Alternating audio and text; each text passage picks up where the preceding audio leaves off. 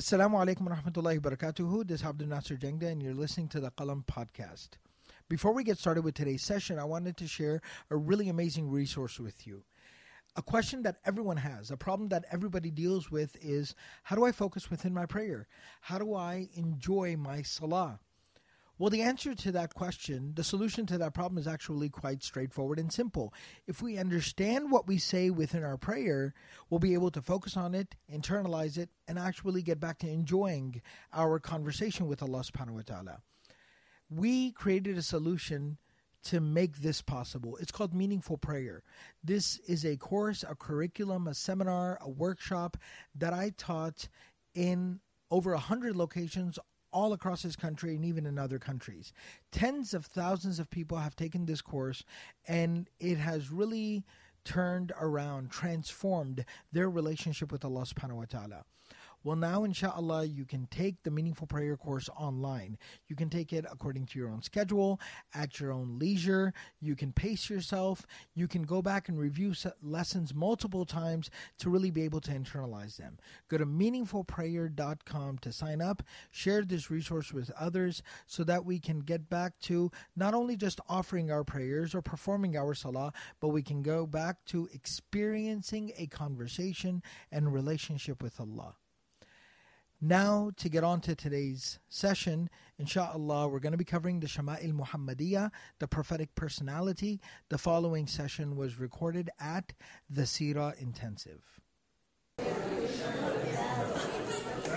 Bismillah, walhamdulillah, wassalatu wassalamu ala rasulillahi wa ala alihi wa sahbihi ajma'in.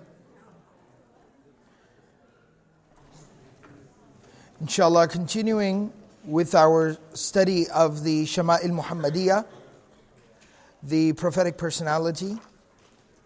Inshallah, we're going to be starting today with chapter number 53. Babu ma ja'a fi sinni Rasulillahi sallallahu alayhi wasallam. This is the chapter about the age of the Prophet sallallahu alayhi wasallam.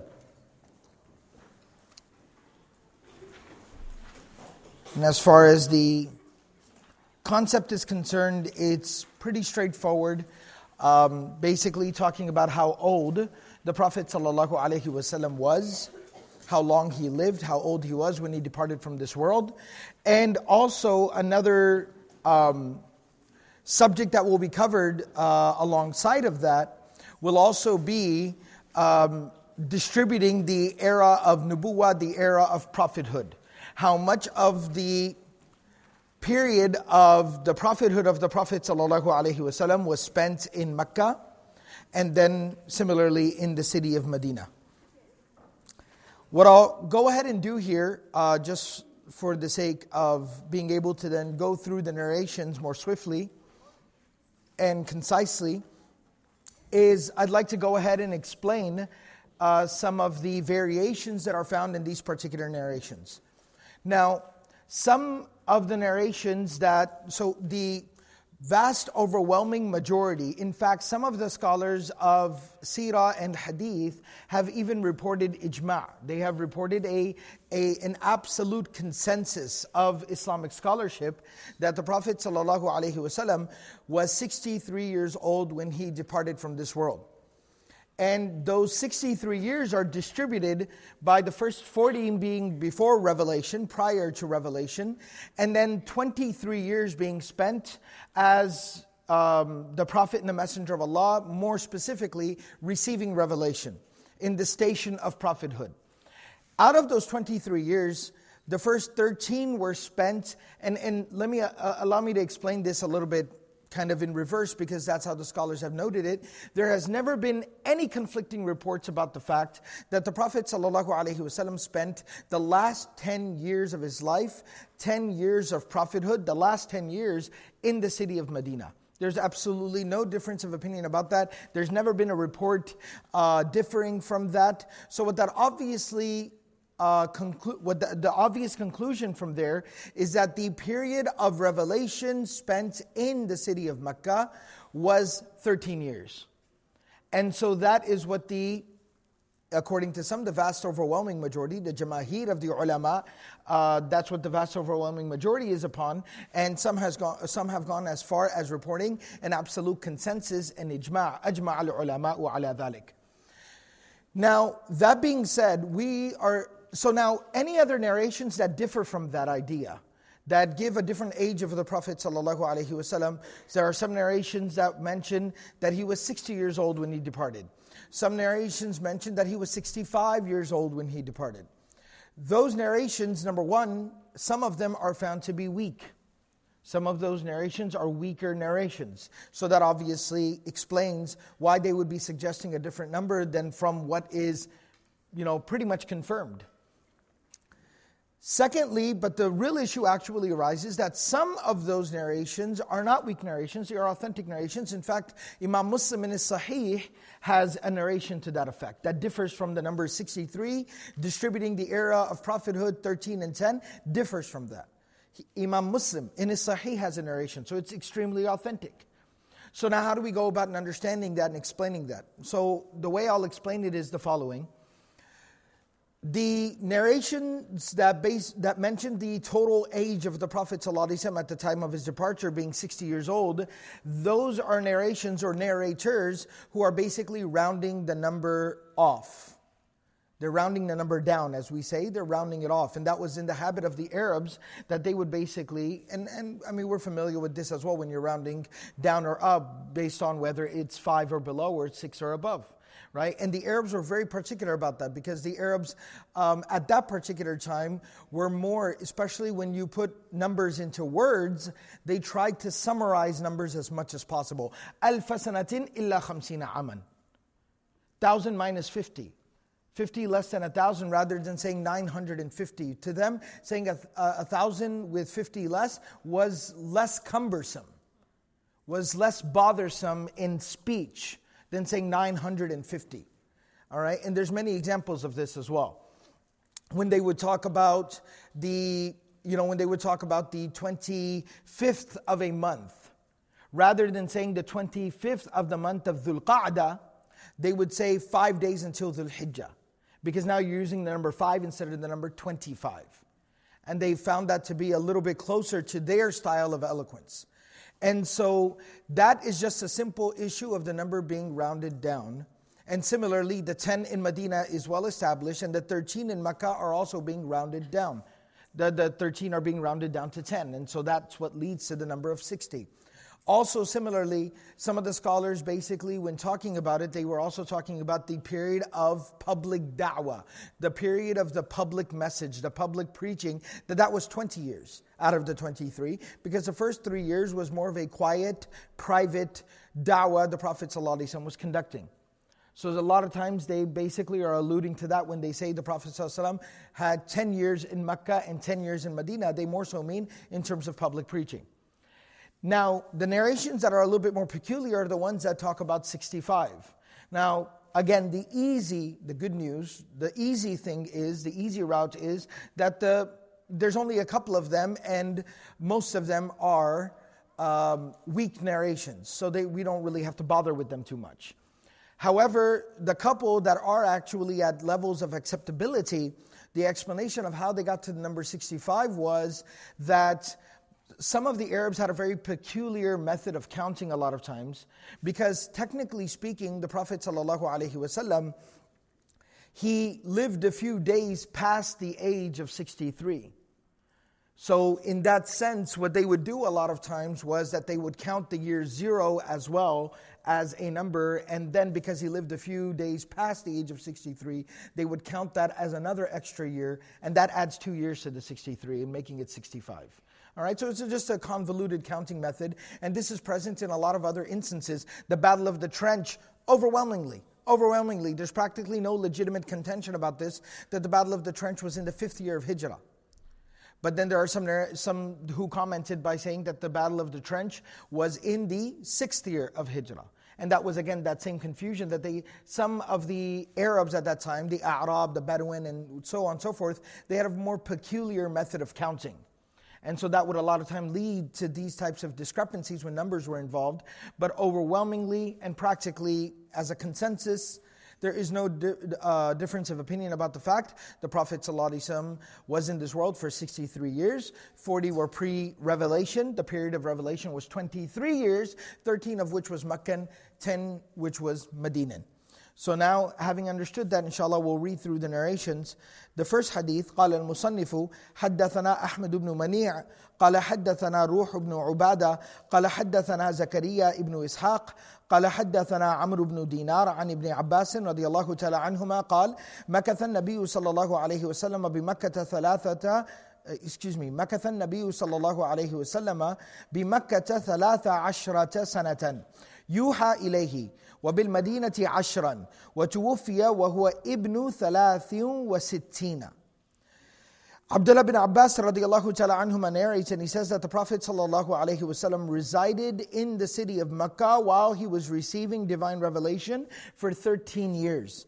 And in the city of Medina, similarly, receiving divine revelation for 10 years. And he passed away while he was 63 years old. Now, one of the, again, peculiarities in how the Arabs would um, express the age of someone, if you're somewhat familiar with Arabic and you look at it, um, it says Ibnu Thalathin wa Sitina, which basically means he, you know, somebody might misunderstand this and mistranslate this as he was a boy of 63. That does, that's not what it means. What it means is he passed away 63 years from his birth from his birth. And that's how they would say that. Huwa ibnu sitina, wahiya bintu sitina. That's how they would say that.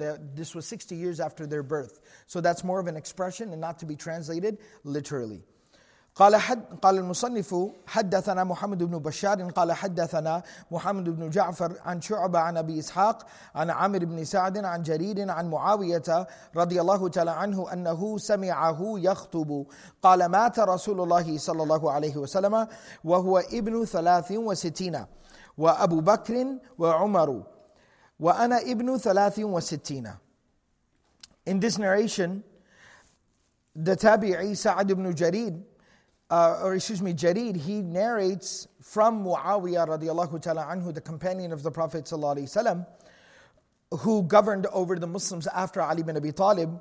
He says that he heard Muawiyah radiallahu ta'ala anhu giving the khutbah, uh, giving the sermon. And he said that the Prophet sallallahu departed from this world when he was 63 years old, as did Abu Bakr and Umar radiallahu ta'ala anhuma.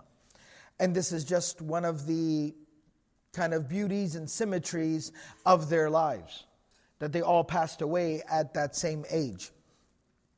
And then he goes on to say, and I am also 63 years old.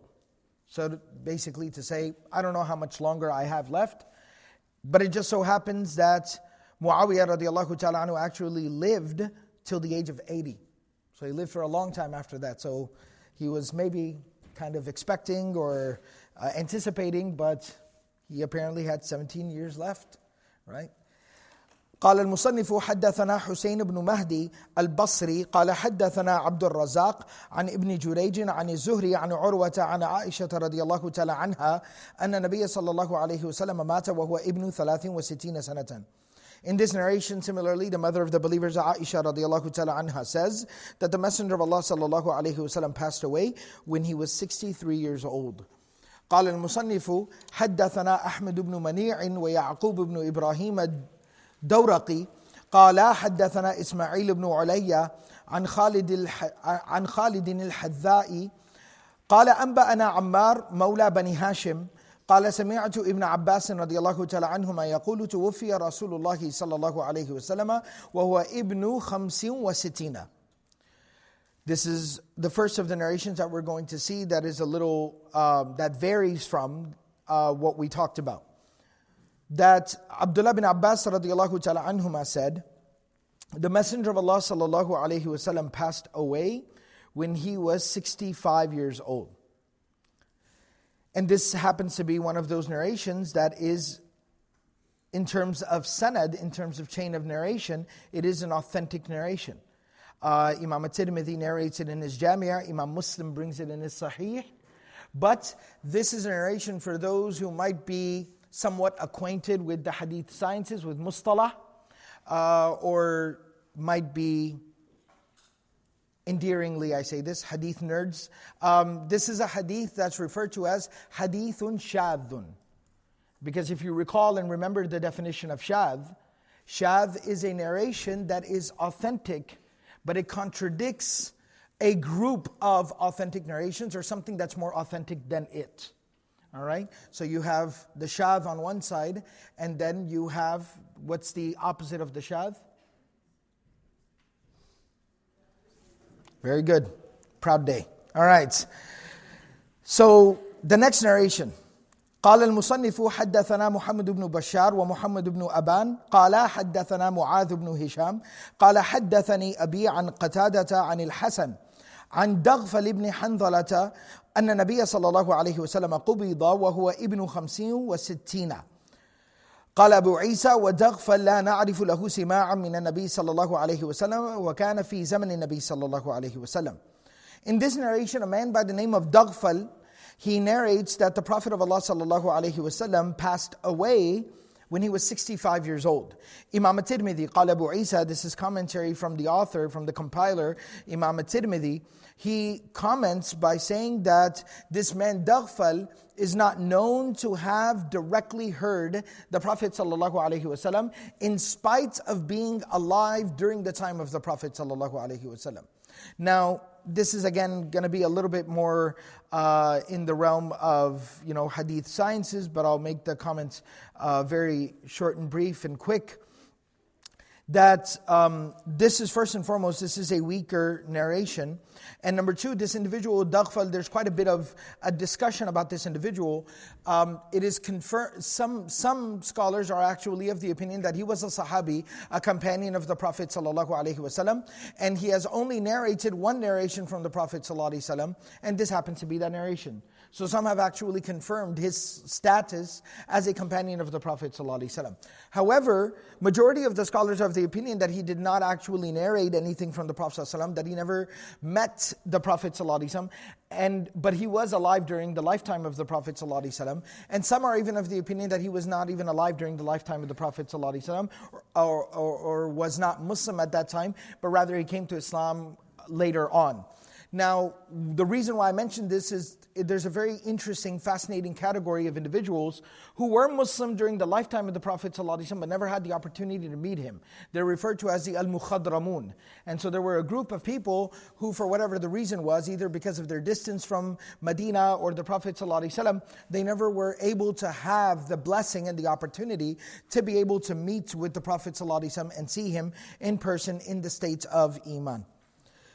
قال المصنف حدثنا إسحاق بن موسى الأنصاري قال حدثنا معا قال حدثنا مالك بن أنس عن ربيعة بن أبي عبد الرحمن عن أنس بن مالك رضي الله تعالى عنه أنه سمعه يقول كان رسول الله صلى الله عليه وسلم ليس بالطويل البائن ولا بالقصير ولا ولا بالأبيض الأمهق ولا بالآدم ولا بالجعد القطط ولا بالسبت بعثه الله تعالى على رأس أربعين سنة فأقام بمكة عشر سنين وبالمدينة عشر سنين توافى الله على رأس ستين سنة وليس في رأسه ولحيته عشرون شعرة بيضاء I'll translate this narration then I'll um, explain. Anas radiallahu ta'ala anhu, he says that the Messenger of Allah sallallahu alayhi wasallam was not very tall, nor was the Prophet sallallahu alayhi wasallam short. The Prophet ﷺ was not very light skinned, nor was he very dark skinned. The Prophet ﷺ's hair was not extremely curly, nor was it completely straight. Allah subhanahu wa ta'ala sent him revelation at the age of 40. He remained in Mecca for 10 years thereafter, and he then spent 10 years in the city of Medina. He passed away, Allah subhanahu wa ta'ala took him away from this world at the age of 60. And at that time, in his hair, in his hair, on his head, or in and in his beard, there was not a total of more than 20 white hairs. He didn't even have a total of 20 white hairs between his hair, on the hair on his head, and his beard.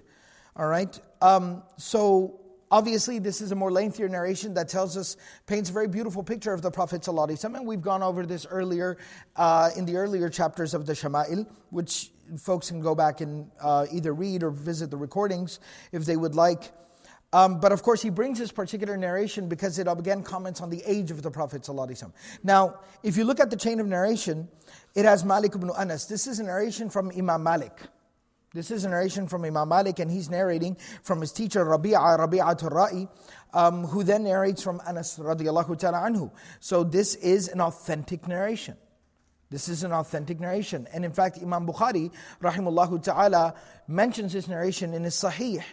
But again, this is another example of them rounding the number down because he does comment on the fact that he received revelation at 40 and then spent, it's, it's like the Arabs would say, spent about 10 years in Mecca, then spent 10 years in Medina. So he was about 60 years old when he passed away. And that was just, as I mentioned before, that was just a habit of the Arabs. Otherwise, um, Anas radiallahu ta'ala Rabi'at al-Ra'i, who was one of the scholars of Medina, Imam Malik, who was the alim of Medina, they were very well acquainted with the details of the life of the Prophet sallallahu alaihi wasallam. And Imam Bukhari authenticates a narration, so it's unfathomable that there would be uh, an error to this degree that would exist um, in the recorded, you know, uh, details of the Prophet ﷺ, but this is just a matter of translation, translating over from how people in a certain culture speak. We say dozens and dozens. So if I say there's dozens of something, it's not either 12 or 24 or 36. There might be 32 of something. All right, so that's just a figure of speech in certain cultures, and same is the case over here. The last narration that, in the, that is found in this particular chapter um, is just uh, Imam at-Tirmidhi bringing a different chain, a different route for the same exact narration to establish its authenticity. قال حدثنا قتيبة بن سعيد عن مالك بن أنس عن ربيعة بن أبي عبد الرحمن عن أنس بن مالك رضي الله تعالى عنه نحوه. So basically, uh, Imam at-Tirmidhi brings his narration because in the previous one, he received the narration not from the student of Imam Malik, but from the student of the student of Imam Malik. He got the narration from Ishaq, who got it from Ma'n, who then got it from Imam Malik. So Imam Tirmidhi is informing us that he has a shorter chain of narration going back where there's only one person between him and Imam Malik, and that was Qutaybah ibn Sa'id, rahimahullah ta'ala. Chapter number 54.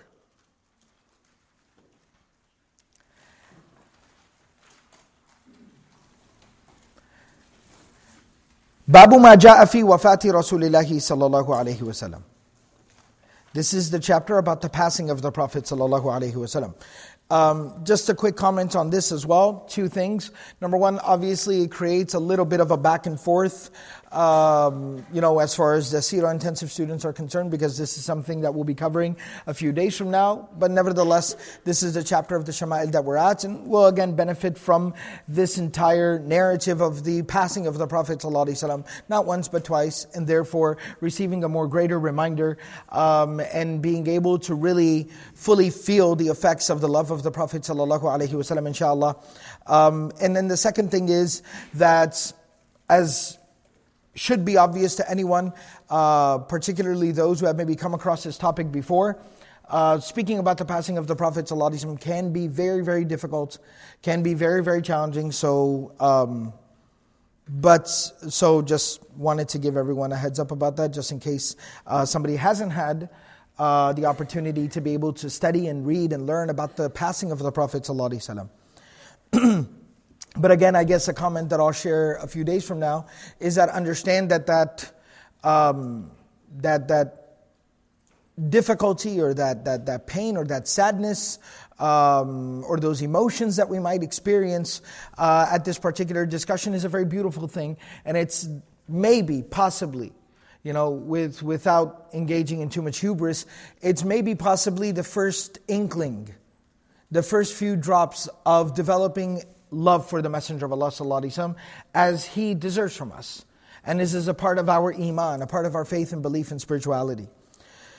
قال المصنف حدثنا أبو عمار الحسين بن حريث وقتيبة بن سعيد وغير واحد قالوا حدثنا سفيان بن عيينة عن الزهري عن أنس بن مالك رضي الله تعالى عنه قال آخر نظرة نظرتها إلى رسول الله صلى الله عليه وسلم كشف الستارة يوم الاثنين فنظرت إلى وجهه كأنه ورقة مصحف. والناس خلف أبي بكر فكاد الناس أن آه، أن يضطربوا. فأشار إلى الناس أن يثبتوا وأبو بكر يؤمهم وألقى السجف وتوفي رسول الله صلى الله عليه وسلم من آخر ذلك اليوم.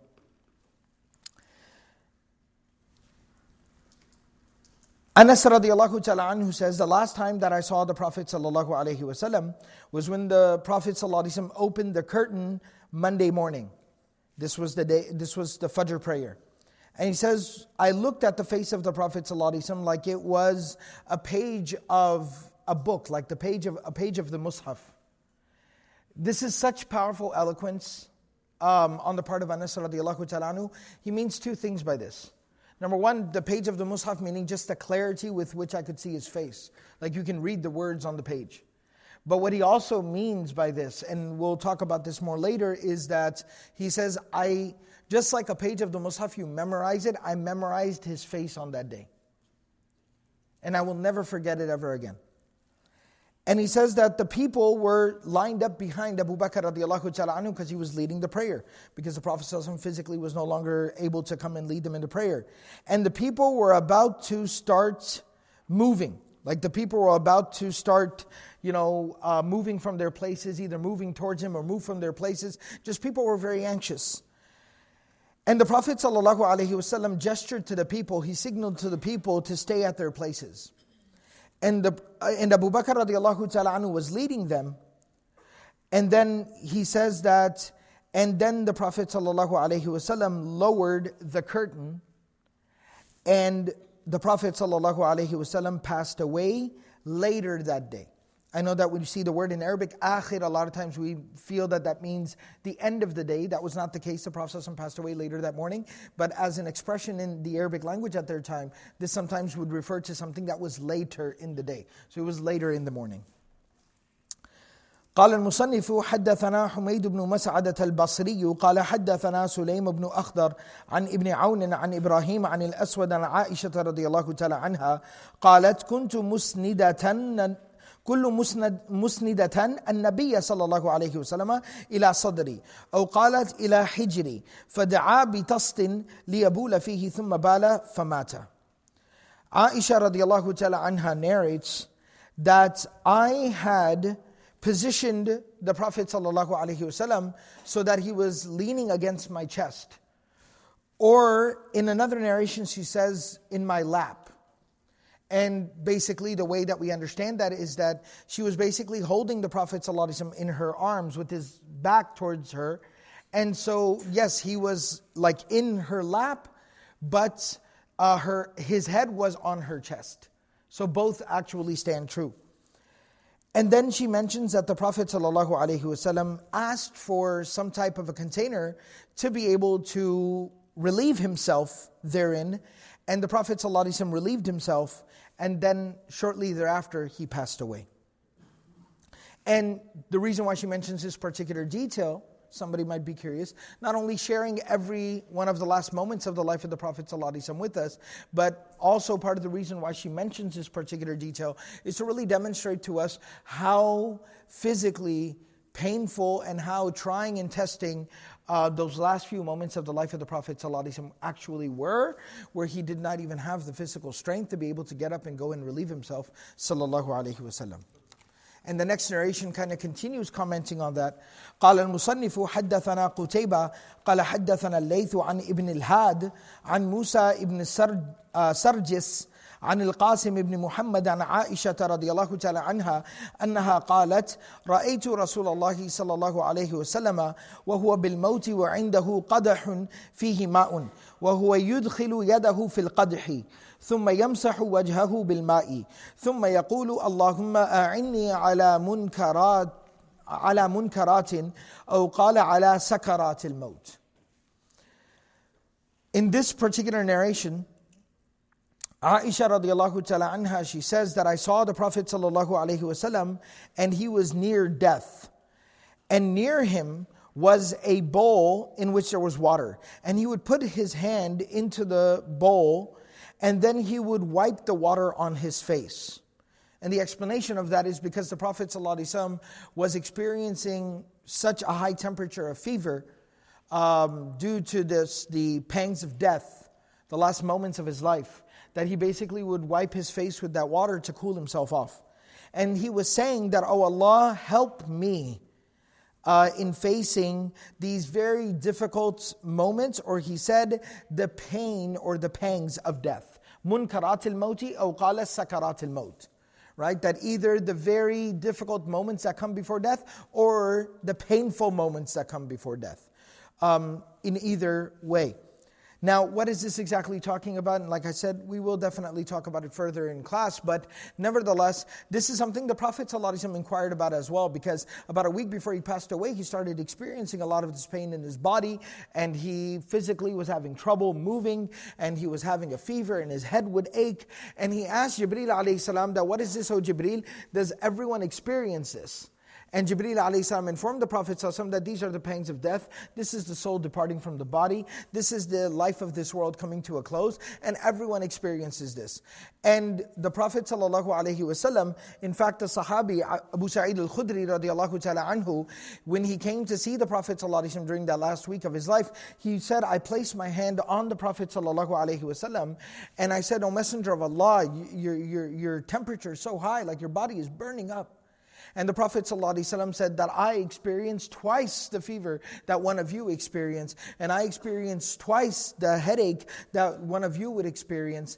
And the Prophet ﷺ, in that moment, in spite of everything he was going through, when he asked Jibreel ﷺ and he confirmed that every single person experiences and goes through this, the, the Prophet ﷺ asked Jibreel ﷺ that, Oh Jibreel, if my ummah will experience this as well, allow me to burden this, give it to me on behalf of all of my ummah, so that my people don't ever have to deal with this. That was the generosity, once again, of the Prophet ﷺ, even in the very last moments of his life when he was departing from this world. قال المصنف حدثنا الحسن بن صباح البزاز قال حدثنا مبشر بن إسماعيل عن عبد الرحمن بن العلاء عن أبيه عن ابن عمر عن عائشة رضي الله تعالى عنها قالت: لا اغبط أحدا بهون موت بعد الذي رأيت من شدة موت رسول الله صلى الله عليه وسلم. قال أبو عيسى سألت أبا زرعة فقلت له من عبد الرحمن بن العلاء؟ قال هذا هو من عبد الرحمن ابن العلاء هذا؟ قال هو عبد الرحمن بن العلاء ابن اللجلاج. In this narration, Aisha radiallahu ta'ala anha, she says that I, after witnessing, after witnessing the experience and the difficulty the Prophet experienced at the time of departing from this world, I will never again doubt um, the difficulty that anyone, I will never take lightly what anyone goes through at the time of death. I will never again take it lightly. Um, and then the last bit of commentary there was from Imam Tirmidhi, where he was inquiring from his teacher uh, about who this narrator Abdurrahman ibn al-Ala was, who he informed him exactly of who he was. قال المصنف حدثنا أبو كريب محمد بن العلاء قال حدثنا أبو معاوية عن عبد الرحمن بن أبي بكر وهو ابن المليكي عن ابن أبي مليكة عن عائشة رضي الله تعالى عنها قالت: لما قبض رسول الله صلى الله عليه وسلم اختلفوا في دفنه. فقال أبو بكر سمعت من رسول الله صلى الله عليه وسلم شيئا ما نسيته. قال ما قبض الله نبيا إلا في الموضع الذي يحب أن يدفن فيه ادفنوه في موضع فراشه. In this narration, Aisha radiallahu ta'ala anha, she says that when the Prophet sallallahu alaihi wasallam passed away, there was a discussion about where to lay the Prophet wasallam to rest. Where to lay him to rest. Abu Bakr radiallahu ta'ala anhu at that time said, I heard from the Messenger of Allah something that I will never forget. I could never forget. And that was the Prophet ﷺ said that whenever Allah subhanahu wa ta'ala takes a prophet away from this world, then Allah subhanahu wa ta'ala takes a prophet away from this world at the very place where God wants that prophet to be laid to rest. So therefore, lay him to rest, bury him at the place where he was lying, at the place of his deathbed, where he was lying down when he passed away. And that was in the home of Aisha radiallahu ta'ala anha. That was in the home of Aisha radiallahu ta'ala anha. And that's where the Prophet ﷺ is laid to rest till today, which tells us that when we go and we visit there, the masjid of the Prophet ﷺ, the city of Medina, and we pay our respects to the Prophet ﷺ, the place where he rests today was actually the home of our mother Aisha radiallahu ta'ala anha. The other thing I wanted to mention is Abu Bakr radiallahu ta'ala anhu says a comment that is a little interesting, where he says, I heard the Prophet ﷺ say something that I would never forget. And the reason why he says it in that particular way is because he's saying that while the Prophet ﷺ was alive, for the Prophet ﷺ to talk about the death of a prophet, which the only prophet at that time is the Prophet ﷺ, was something that shook me to my core. And it was just so frightening and so disturbing for me in that moment to imagine, to deal with, to think about the Prophet ﷺ departing from this world and it's just something that just stuck with me. It, you know, as we say as an expression, it haunted me. And I would never forget it. The next narration قال المصنف حدثنا محمد بن بشار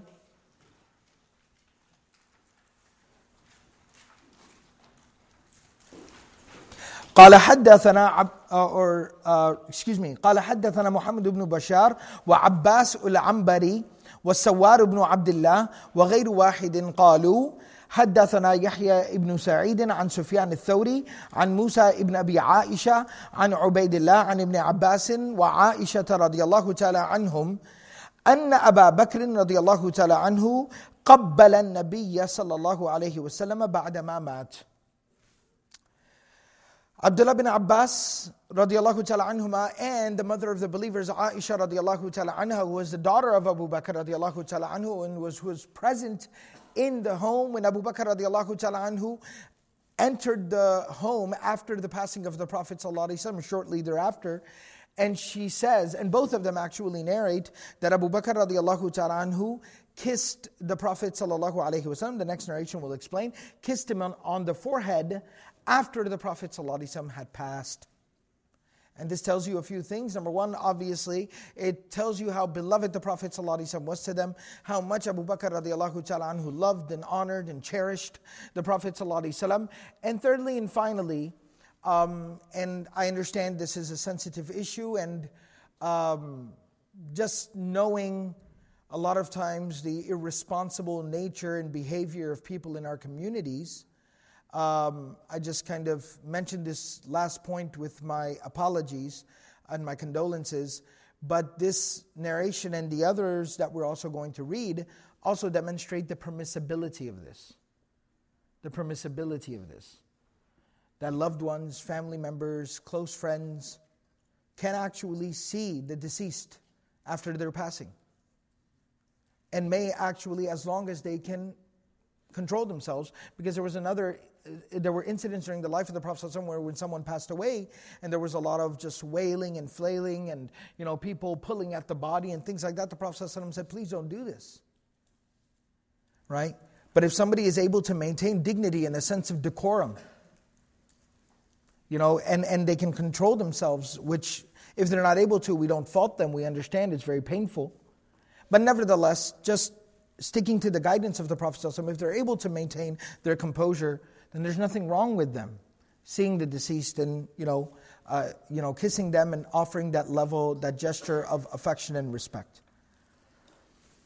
قال حدثنا نصر بن علي الجهضمي قال حدثنا مرحوم ابن عبد العزيز العطار عن ابي عن ابي عمران الجوني عن يزيد بن بابنوس عن عائشه رضي الله تعالى عنها أن أبا بكر دخل على النبي صلى الله عليه وسلم بعد وفاته فوضع فمه بين عينيه ووضع يديه على ساعديه وقال ونبياه وصفياه وخليله Aisha radiallahu ta'ala anha narrates that the Prophet, that Abu Bakr radiallahu ta'ala anhu entered upon the Prophet after he had passed. And he placed his mouth between the eyes of the Prophet. This is referring to the previous, that he kissed him on his forehead. And he had, while kissing him on his, on his forehead to basically you know, hold himself up, his hands were on the shoulders of the Prophet very gently as he kissed him on his forehead. And he said the words, Oh, my Prophet, Oh, my beloved, my, my beloved friend, oh, my dear friend. That he basically expressed these words, you know, expressing once again the love and the affection that he had for him, which once again we see that, you know, this, this again notion of there being just a complete moratorium and there being a total silence is actually not from the prophetic practice. Because the actions of the Sahaba in regards to the Prophet are part of the Sunnah, they're part of the prophetic practice. All right? And so it is not from the prophetic practice that absolutely nothing is said, but if somebody is saying, you know, uh, expressing just, again, in a very responsible, in a very dignified manner, somebody is expressing what this person means to them, then there's nothing prohibiting that. قال حدثنا بشر بن هلال الصواف البصري قال حدثنا قال حدثنا جعفر بن سليمان عن ثابت عن أنس رضي الله تعالى عنه قال لما كان اليوم الذي دخل فيه رسول الله صلى الله عليه وسلم المدينة أضاء منها كل شيء فلما كان اليوم الذي مات فيه أظلم منها كل شيء وما نفضنا أيدينا من التراب وإنا لفي دفنه حتى أنكرنا قلوبنا. Anas radiallahu ta'ala anhu says that the day the Prophet entered into the city of Medina, he lit everything up. He brightened everything. He brought light to everything. He made everything better. And the day that he passed away, it's like everything lost its light. Everything lost its color. It was a very, very difficult day. And he says that we had still not cleaned the dirt, the dust from our hands. We were still burying him.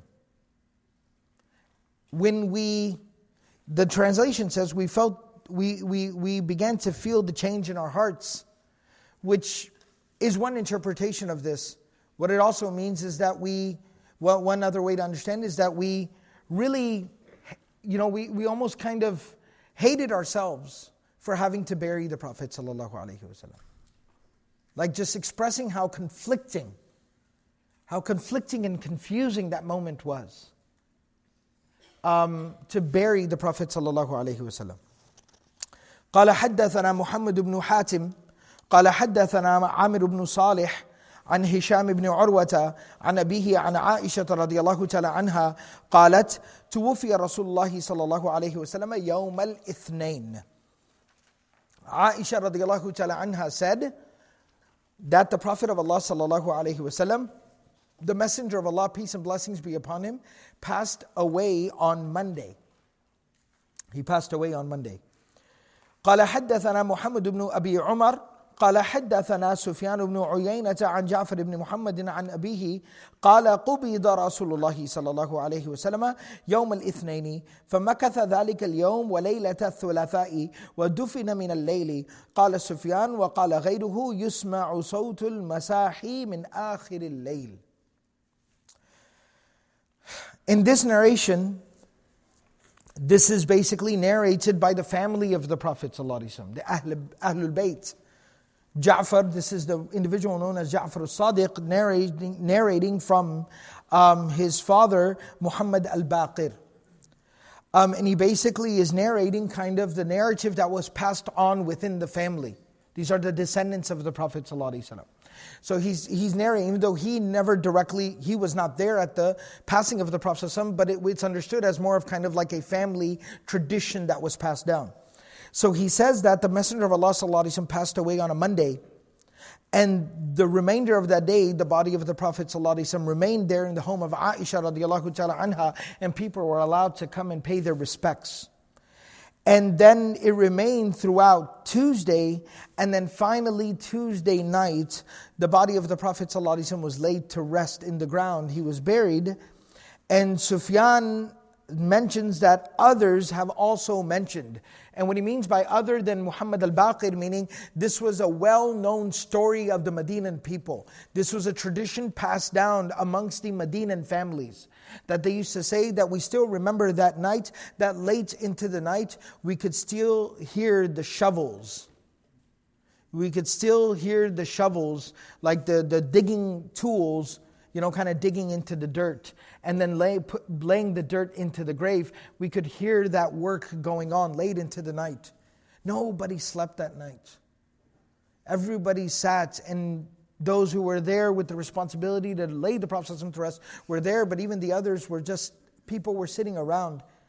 And you could hear these sounds echoing throughout the city of Medina. They said it was the most haunting of nights. It was just such a difficult moment. قال حدثنا قتيبة بن سعيد قال حدثنا عبد العزيز بن محمد عن شريك بن عبد الله بن أبي نمر نمر عن أبي سلمة بن عبد عن أبي سلمة بن عبد الرحمن بن عوف رضي الله تعالى عنه قال توفي رسول الله صلى الله عليه وسلم يوم الاثنين ودفن يوم الثلاثاء. This narration kind of just doesn't speak about the time of the day, just talks about the day itself, basically saying that the Prophet ﷺ passed away on a Monday and he was buried on a Tuesday. قال أبو عيسى هذا حديث غريب. He basically says that this is an isolated narration because the more solid reports are that he was buried late into the night Tuesday, where it was practically Wednesday at that point, um, because it just took that long it took more than a day and a half, nearly two days, for, for everyone to get the opportunity to come through, pay their respects, and be able to say their goodbyes and their farewells to the Messenger of Allah sallallahu alaihi wasallam. And inshallah, the next narration is a very lengthy narration, basically talking about it in a lot of detail. And uh, we will continue with that narration, bidnillahi ta'ala, um, in the next session. Um, May Allah subhanahu wa ta'ala grant us the love of the Messenger sallallahu alayhi wasallam. And may Allah subhanahu wa ta'ala allow us to live up to the legacy of the Prophet sallallahu alayhi wasallam. And may Allah subhanahu wa ta'ala make us amongst those who will meet the Prophet sallallahu alayhi wasallam on the day of resurrection. And be amongst those who will drink the, from the fountain of Kawthar served by his blessed hands. Amin ya Rabbil Alameen.